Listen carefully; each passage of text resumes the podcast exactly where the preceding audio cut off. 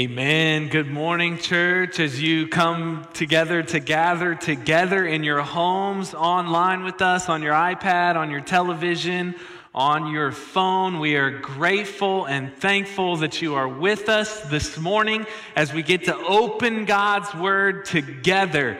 And uh, what a day it is. I do want you to know that we are working on a plan to reopen if it's the Lord's will. Um, the, these things can change day to day as we have seen throughout this time, but we are glad to be with you online this morning and hear a word from the Lord from Ephesians chapter 5. This morning's sermon I entitled, God's Got a Hold of Me. Because the reality is either your life is all about Christ and God's got a hold of you, or your walk looks drastically different than that of Christ. Remember, we're in our series, Gospel in Life, in the book of Ephesians. The first three chapters are all about the gospel, God's design for us, that He redeemed us, that He chose us, that He saved us, that He washed us, that He made us clean, that He has given us as the church, the holy people of God, for His possession. And now we move into the life portion, the gospel in life in chapter 4 through 6, as we outline what our response is for Christ's salvation, God's salvation through Jesus Christ. And he begins this portion in chapter 4. We got to go back to where we are in chapter 4, verse 1. Walk in a manner worthy of the calling to which you have been called. Walk in a manner worthy of the calling in which you have been called. And then he tells us not to walk as the Gentiles do, but put on the new self created in Christ Jesus in the likeness of God in true righteousness and holiness. Then he tells us to walk in love, not sexual immorality or a counterfeit love. And he tells us to walk as light, not as darkness. And then he begins this section again, starting in verse 15, being careful how you walk. Let me ask you this morning this question Are you careful of how you walk in your life? Does your life matter for Christ and the things of God? Does your life count for the kingdom of God? Let's read in Ephesians chapter 5. We'll begin in verse 15. As we read together, we can stand in reading of God's word. I'm reading from the ESV version, but you can see it on your screen there. Ephesians chapter 5, verse 15. It says this Look carefully then how you walk, not as unwise, but as wise, making the best use of the time because the days are evil. Therefore, do not be foolish, but understand what the will of the Lord is, and do not get drunk with wine, for that is debauchery, but be filled with the Spirit, addressing one another in psalms, hymns, and spiritual songs, singing and making melody to the Lord with your heart, giving thanks always and for everything to God the Father in the name of our Lord Jesus Christ, submitting to one another out of reverence for Christ. This is the word of the Lord. Ephesians chapter 5, 15 through 21. You can be seated as we pray together in your homes, where you are.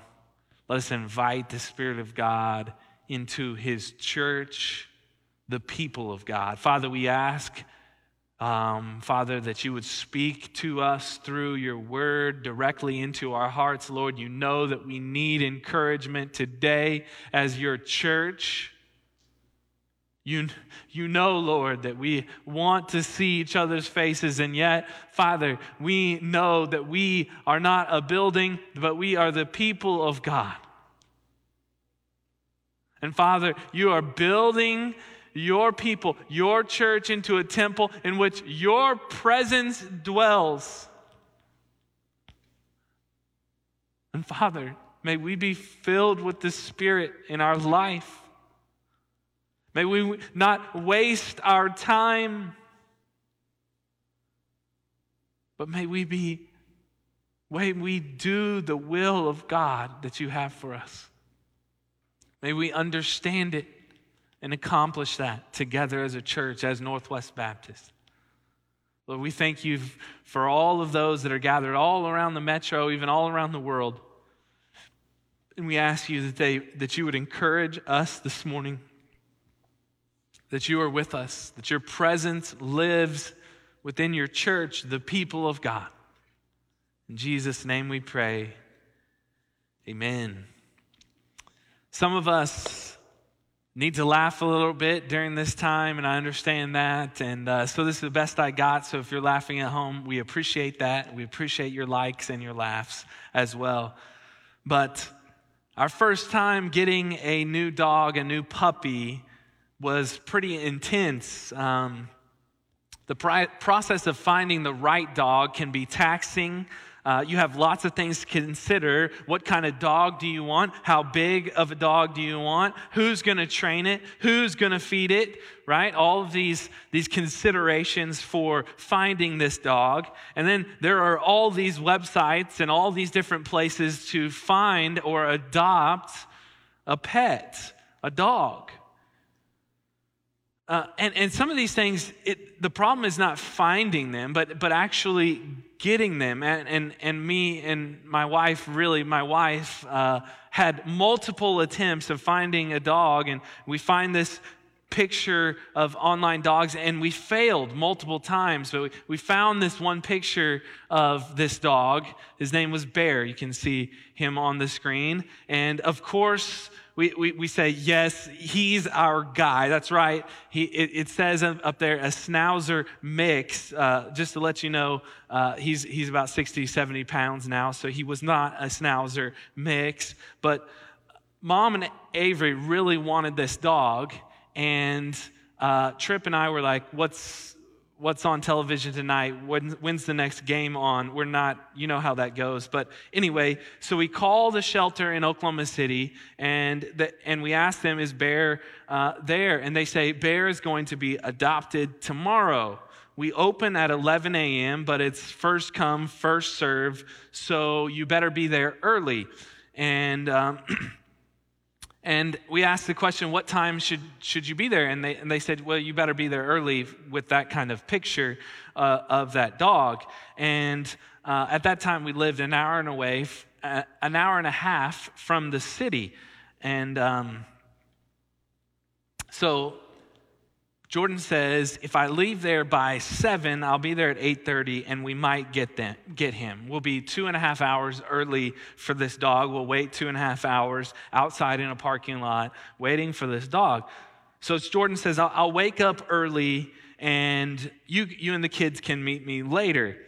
Um, and as I'm going to bed, I'm realizing all of the hurts and failures that we've had in trying to get this dog, and realizing that if we are going to get this dog, we need to be all in, or we're going to have to live with the result of not being able to obtain the goal. So I asked the question how sad, Jordan, are you going to be if we don't get Bear? Safe to say, a little bit more discussion. I was out the door before 5 a.m., six hours before the place opens, to get in line for this dog. So I arrive at the shelter four and a half hours early, worried out of my mind that I am going to be there after someone else is. And I pull into the parking lot, and I'm the only one there. Literally 10 minutes after I get there, a young girl pulls into the parking lot. She stares me down, and then she begins hitting the steering wheel and banging her head.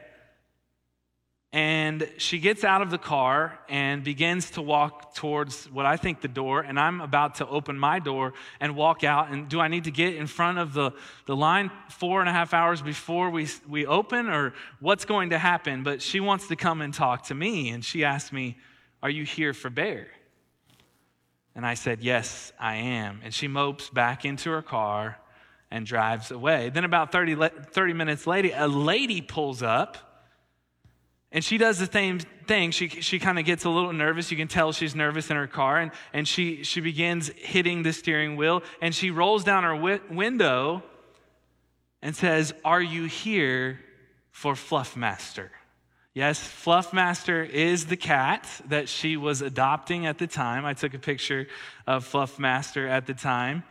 And, uh, at this point, I'm realizing this, this whole thing is pretty intense. Then, then a young couple arrives about 7:30, about the time. Uh, this is before the time we would have originally been there. A young couple might have been you, might have been somebody here watching this this thing, and they roll up and they park. Um, there's two or three cars in the parking lot. They they roll up, and I can see the wife starting to get a little bit flustered. And I can see that there's talking back and forth between the husband and the wife. And the, the, the, husband gets out of the car. It's a young couple. He gets out of the car and he comes over to me and he says, Are you here for Bear? And I said, Yes, I'm so sorry. And he gets back in his car, and his wife begins to cry. And I can see this happening out of the corner of my eye. I'm trying not to look at them, right? and they're beginning to cry. The wife is beginning to do some of this in the, in the thing, and the husband gets out of the car and he rolls down. I roll down the window again, and he says, I'll give you $100 for your place in line. And I said, Man, I'm sorry. I've got a wife and kids. I didn't, if I don't come home with this dog, they may not talk to me for 72 hours, so I have to do this and um, he gets back in the car and anyway gets an earful from his wife but i say all this to say that paul encourages the church to not be the people that say oh I'll, at some point i'll live my life for christ no either you're all in with your time or you're not if you're halfway, you're probably not living your life for Christ. And you're probably not walking in wisdom, making the best usage of your time. It's like the parable Jesus tells of the bridesmaids waiting on the groom for the wedding. Five were ready and wise, five were not ready and unwise squandering their time only to miss the party completely, miss the feast. Don't be foolish, but understand what the will of the Lord is. Time goes by quickly, and Paul wants to remind us here church, be careful how you use it. Ephesians chapter 5 verse 15 says this, look carefully then how you walk, not as unwise, but as wise, making the best use of the time because the days are evil. This is our first point this morning. It is this, look carefully how you live. Look carefully how you live. You see, the, the Greek word here for look is to see. He's using this darkness and light imagery that is used previously. Awake, O sleeper, and rise from the dead. Christ will shine on you. The image here is that you are in a fog and you can't see, yet the light of Christ is now shining on you, cutting through that fog. And now it's light. You can see but that doesn't mean that you stop paying attention to where you are walking. Church, just because Christ's light is shining on us doesn't make us exempt from falling or failing to walk in wisdom. If knowledge is understanding that there is a stop sign in front of you, wisdom is application or putting on the brakes. It is the application of knowledge. That is wisdom. It's good for us to know the gospel deeply in our souls, in our hearts, in our minds. You understand Christ has given up your, his life for you and your sin. He has given you a new life, and now you are to apply that wisdom into your life. You're to apply the knowledge of the gospel into every single area of your life. You see, Christ has given his life so that you too can give to your brother or sister in need. You see, the gospel was proclaimed by the life of Christ so that you can proclaim it to others. You see, God showed his love for us in this while we were still sinners, Christ died for us so that we can show that kind of love to people who have sinned against us. You see, Psalm 14:1 says this: the fool says in his heart, There is no God. They are corrupt, they, are, they do abominable deeds. There is none who does good. Making the best use of the time, not being unwise, because the days are evil. The best use of the time, literally in the Greek, means to redeem the time. He tells us why. Because the days are evil. I think we can all concur that this verse probably means a bit more to us than it did a few weeks ago. James 4 13 and 14 says this Come now, you who say, Today or tomorrow we will go into such and such town and spend a year there and trade and make profit, yet you do not know what tomorrow will bring. What is your life? For you are a mist that appears for a little time and then vanishes. We have a set time on this earth. That's what Paul is saying here. Make the best use of the time. The set time in which God has designed for you to live according to his will as the church, the people of God, knowing that Christ has saved you, he has redeemed you, he has given you a new life. And we must redeem this time because we live in a wicked and corrupt earth. What then will they say about you when they look back at your life? Will they say he watched every Netflix movie known to man? Will they say he worked hard, had enough money to retire on? And spent his last days picking seashells up on the seashore? Or will they say he made an impact in the kingdom of God?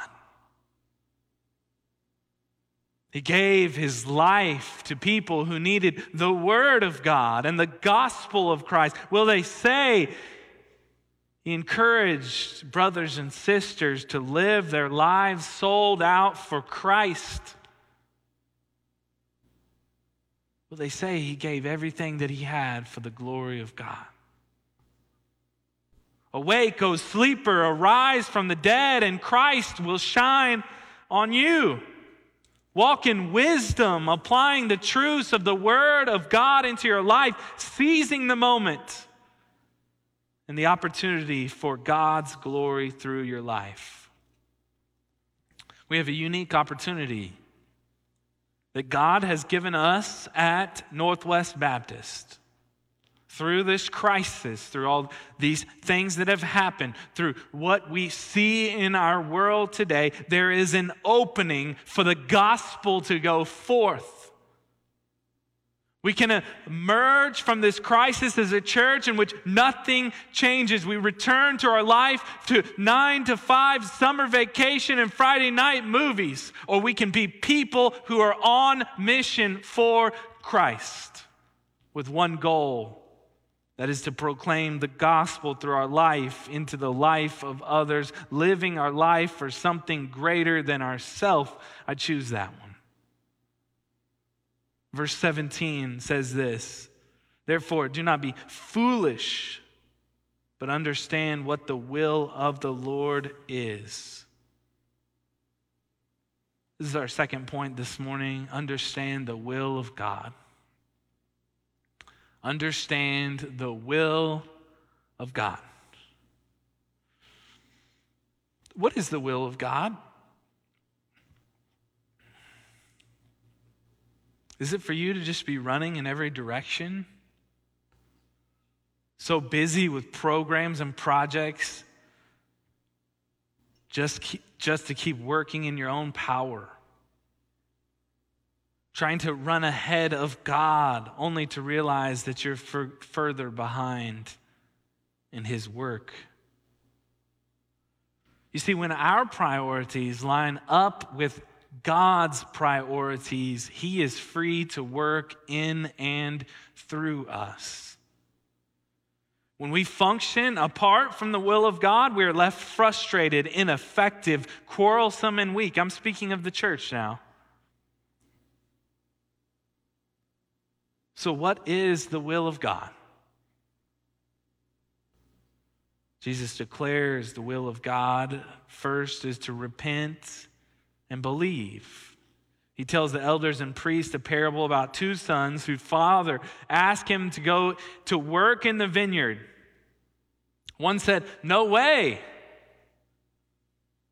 And later on, he goes and he works the vineyard. The other says, Sure, I will, and does nothing. Jesus asked the question, which one does the will of the Father? Jesus said, the tax collectors and sinners, those are the ones who changed their mind and believed. May we be people who repent and believe. First and foremost, as the will of God for us to be saved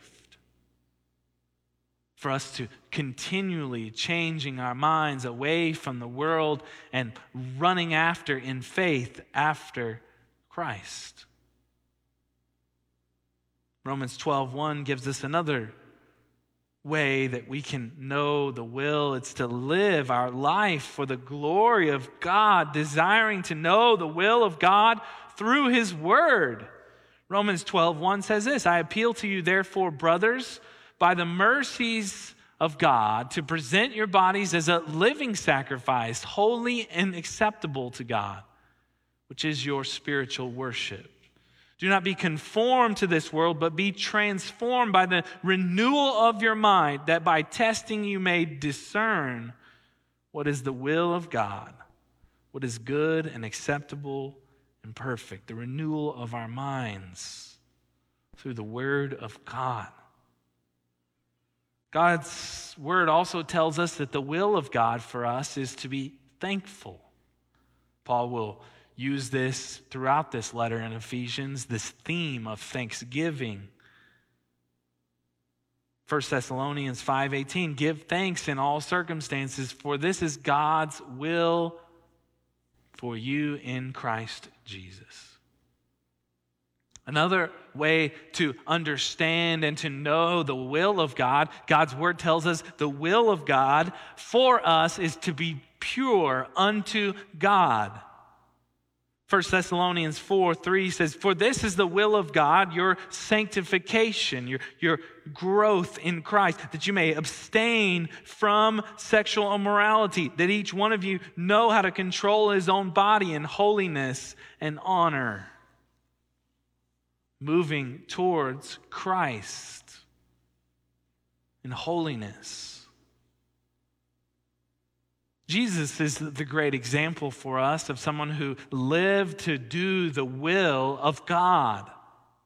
He lived to do not only do the will of God, to work on behalf of the Father. Jesus said to them in John 4 34, My food is to do the will of him who sent me and to accomplish his work.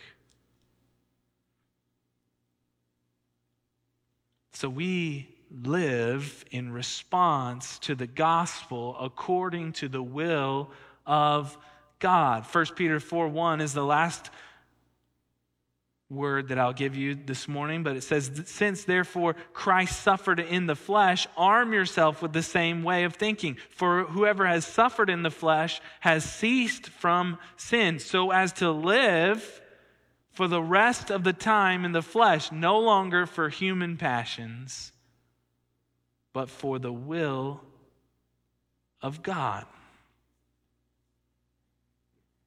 Live for the will of God. God refines us through even suffering to be able to live for the will of God. We see Christ and the gospel allowing us to live for the will of God because Jesus lived for the will of God, and God sends us the Holy Spirit to be able to live for the will of God. And this is what Paul says here. He says in verse 18, and do not get drunk with wine, for that is debauchery but be filled with the Spirit. So, what is the will of God? To be filled with the Spirit. Addressing one another in psalms and hymns and spiritual songs, singing and making melody to the Lord with your heart, giving thanks always and for everything to God the Father in the name of our Lord Jesus Christ, submitting to one another out of reverence for Christ. Now, it's interesting in the Greek the imperative is to be filled with the Spirit. There in verse 18. And the rest of these four things are participles, meaning this is what it looks like for someone to be filled with the Spirit. This may be the means in which someone is filled with the Spirit. It may be the response of being filled with the Spirit. So, addressing one another in psalms, hymns, and spiritual songs, giving thanks always, singing and making melody to the Lord, and submitting to one another in reverence for Christ, these are describing the being filled of the Holy Spirit. It's not one imperative. The imperative in the Greek, the command, is be filled. The rest of these, following all the way through the section, are the participles that describe the being filled. This is our third point this morning be filled with the Spirit. Be filled with the Spirit. The gift that God gives to his church, to the people of God in the new covenant, is the indwelling presence of God's Spirit, the Holy Spirit. Paul uses this negative contrast to introduce the idea of being filled with the Spirit. Same with light and dark, wisdom and foolishness. He says, Do not get drunk with wine for that is debauchery or recklessness.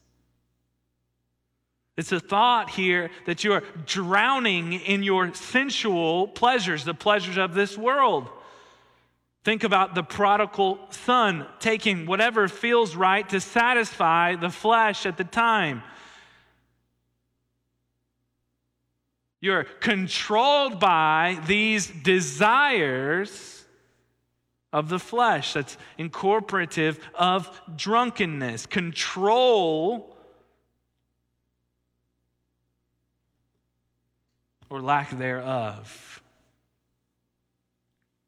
Why do people get drunk? Well, one of the reasons is they, they want to feel joy or a temporary joy. It's, it's, a, it's a fake joy. Or they want to be at peace or, or numb themselves from their problems. Again, these are fake yearnings for the fruit of the Holy Spirit, which is joy and peace. And they are never able to obtain it. It is one of Satan's way. It's a fraud and fake imitation of the real thing, which is being filled with the Holy Spirit. Why do so many people want to be drunk? Because it's a fake imitation of the real thing of being filled with the Spirit, controlled by God, filled with joy because the presence of God is with you. Peace in every situation because you are no longer in control and you're reliant upon God Himself. I want you to see something that will help you understand this concept of being filled with the Spirit references back to chapter 2. Turn with me a couple pages back to chapter 2, verse 21. Talking about Christ being the cornerstone, he says in 21, in 221 of Ephesians, in whom the whole structure being joined together grows into a holy temple in the Lord. In him, you are also being built together into a dwelling place for God by the Spirit. He's talking about the church. The people of God are now being built into a temple, into a holy temple, into the Lord, a dwelling place for God by the Spirit of God. The temple is no longer a physical location. The temple is now the Spirit of God. But I want you to see this picture that Paul is producing about filling, being filled by the Spirit of God, by seeing us as the temple of God, His church, the people of God, as the temple of God. And where does God fill His temple? Well, throughout the Old Testament, this is what happened. Exodus chapter 40, verse 34. Moses has set up the tabernacle according to God's design. And this is what God did when he filled the tabernacle. This is what it says. Then the Lord, then the cloud covered the tent of meeting, and the glory of God filled the tabernacle. And Moses was not able to enter the tent of meeting because the cloud settled on it and the glory of the Lord filled the tabernacle. Imagine the glory of God filling the tabernacle. The second temple, built by Solomon, the first temple built by Solomon in Second Chronicles 7 1, as soon as Solomon finished his prayer, Fire came down from heaven and consumed the burnt offering and sacrifices, and the glory of the Lord filled the temple. And the priests could not enter the house of the Lord because the glory of the Lord filled the Lord's house. The Spirit of God filling his temple. And now, who is the temple? It is the church, the people of God, as Paul writes here a place where God fills. And we see the glory of God. Isaiah 6 1, Isaiah pictures this throne room. In the year that King Uzziah died, I saw the Lord sitting upon his throne, high and lifted up, and the train of his robe filled the temple. Ezekiel talking about the future glory of God in, in which we will worship him. The glory of the Lord entered the temple by the, the gate facing east. The Spirit lifted me up and brought me into the inner court. And behold, the glory of the Lord filled the temple. The glory of God filling his temple. Now, something happens in Ezekiel in which the glory of the Lord leaves his temple. and we do not see it returning. But in Acts chapter 2, something happens at Pentecost in which tongues of fire come down from heaven and are on the apostles, the church, the people of God. As the Spirit fills them to be able to proclaim the gospel, it's representation of now the Spirit of God filling His people, His church. God revealing His glory through His church. So, when we talk about being filled with the Holy Spirit, God Himself having free reign to move and to reveal Himself through you, the people of God and His church. So, what happens if we set up idolatry in this temple? Is God free to reign? Is He free to move? Is he free to show his glory amongst the nations?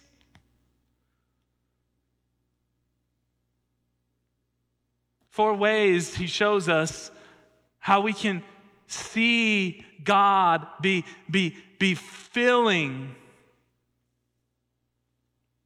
by his Spirit. First one, he says, addressing, verse 19, addressing one another in psalms, hymns, and spiritual songs. The word here, addressing, is actually speaking. The same word that was spoke songs by Moses, who spoke songs, or David, who spoke his song, or Deborah, who spoke her song. These are songs of praise. And, and what does he say? Psalms and hymns and spiritual psalms. These, these represent a variety of forms of worship, not just one, but praises to our God. You see, Psalms was rooted in the, the Jewish tradition with David who writes these Psalms that they sing of praise to our God. Well, hymns were actually in the Greek tradition, these poetic ascriptions of praise. And these songs, this word that's used for songs, were ascribed to both Greek and Jew. They use these different forms. Paul wants them to understand that different forms of worship are good in, in the household of God, in God's church, amongst his people, declaring different ways in which we extol God. And he says these songs should be spiritual. The Spirit is actively working in and through the writers of these songs, creating these songs in which people, the church, the people of God, will worship God. Thus, corporate worship is one way the Spirit fills and strengthens God's people. Glorifying Christ through the gospel in song. The Spirit is allowed to move and work. The next part, singing with your heart. So, so before we move to the next part, what does that say about us who do not sing? Where is our heart? If the Spirit is able to move in rejoicing in the praise of our God, what does it say about us who say, I do not sing? Number two, singing with your heart. Singing and making melody to the Lord with your heart. You see, this song or this praise is not some show or some chore to be sung, but explodes with a heart of worship, making melodies or music burst forth in the result of being filled with the Spirit. We're singing from our hearts, our desires of our heart, in, in, in wanting and yielding to God Himself. We are created to worship Him in spirit and in truth, and that flows from the new heart in which He's given to us. Describes the being filled of the Spirit is not some show, but it is of the heart. Number three, giving thanks always and for everything to God the Father in the name of our Lord Jesus Christ, verse 20. This book is saturated with a thought of giving thanks as a response to the gospel, as a response to God Himself, who is worthy of our praise. Basically, thus far, Paul has said, You want to be filled with the Holy Spirit? Sing. You want to be filled with the Holy Spirit? Sing from your heart song. You want to be filled with the Holy Spirit?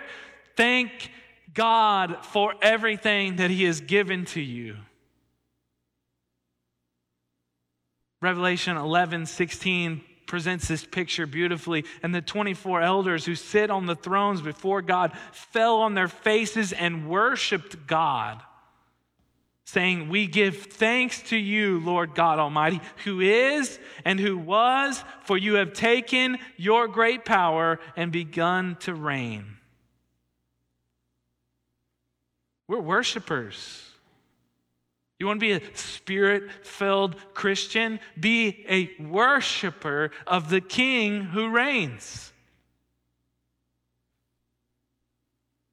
The last one, submitting to one another out of reverence for Christ. And, and some people put this with the next section, which is wives submitting to their own husbands. But this is, goes directly with being filled with the Holy Spirit because it is a participle describing the being filled of the Holy Spirit. It is not with the wives submit to your own husbands. It has relationship to that, but it does not directly go there.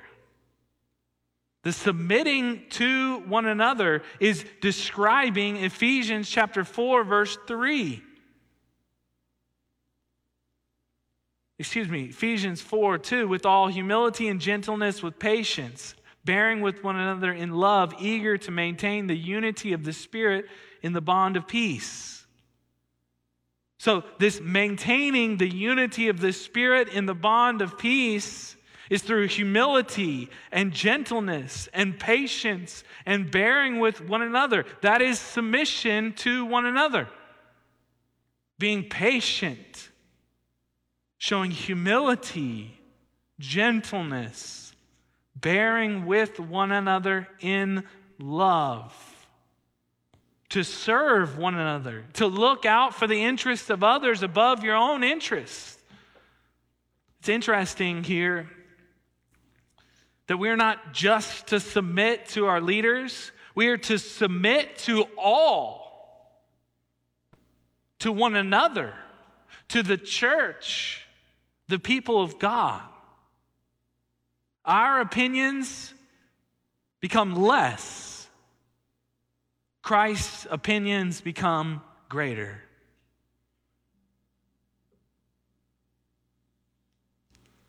So we see this connection here with the gathering together in corporate worship as the church.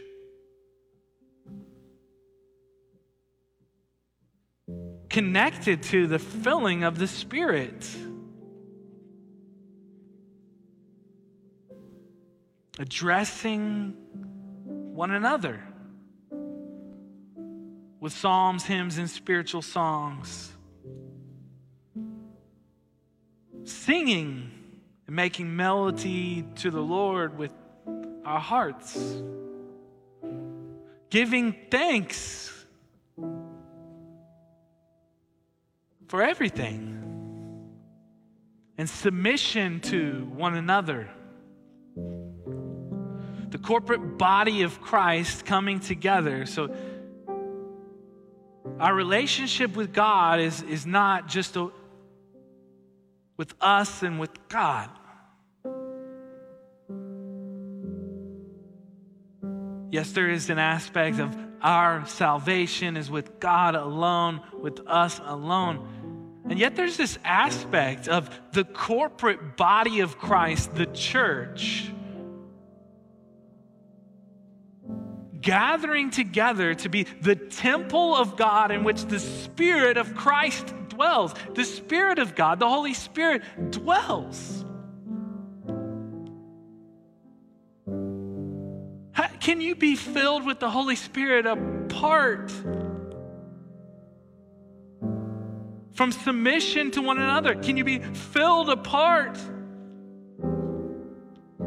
from addressing people in, with psalms, hymns, and spiritual songs?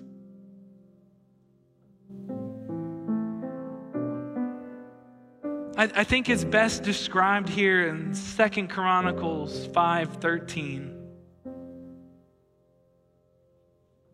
As they show what it looks like for the church to praise this God. And Him to come and move in presence and might, power amongst His people. It says Second Chronicles 5:13, and it was the duty of the trumpeters and singers to make themselves heard in unison in praise and thanksgiving to the Lord. And when the song was raised with trumpets and cymbals and other musical instruments in the praise to the Lord, for he is good and his steadfast love endures. That's what they sang the house, the house of the Lord, was filled with a cloud, so that the priest could not stand to, to minister because of the cloud. For the glory of the Lord filled the house of God.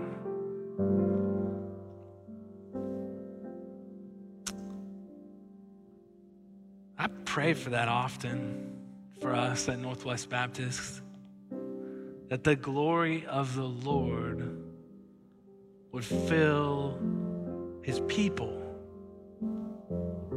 that they would be filled with the Holy Spirit, that God would use them for his purposes, for his will, for his plan. You may be saying out there this, this morning, man, this is a lot, Rob. You, you're, you're telling me there's something more to the Christian life. Yeah, God wants to use you. He wants to work in and through you by the power of His Spirit. But how can we do that if we're not yielded to God? If our heart is not filled with thanksgiving unto the Lord God Almighty? How can He do that if we are filled with idolatry, sexual immorality, greed, selfishness? How can He fill our lives? How can He move and walk in His presence? In us and through us.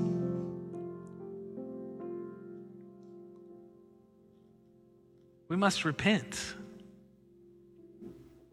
We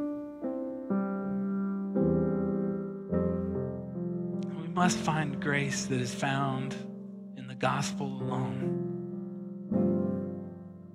This morning, would you join me in prayer as we, as a church, corporately, pray and ask God to move amongst his people, that we would cast off every sin that easily entangles us as a corporate body. That means you individually. That we would speak psalms, hymns, and spiritual songs, that we would sing with our hearts, that we would give thanks for everything, that we would submit to one another out of fear for Christ, out of reverence for Christ. Let us be a spirit filled church.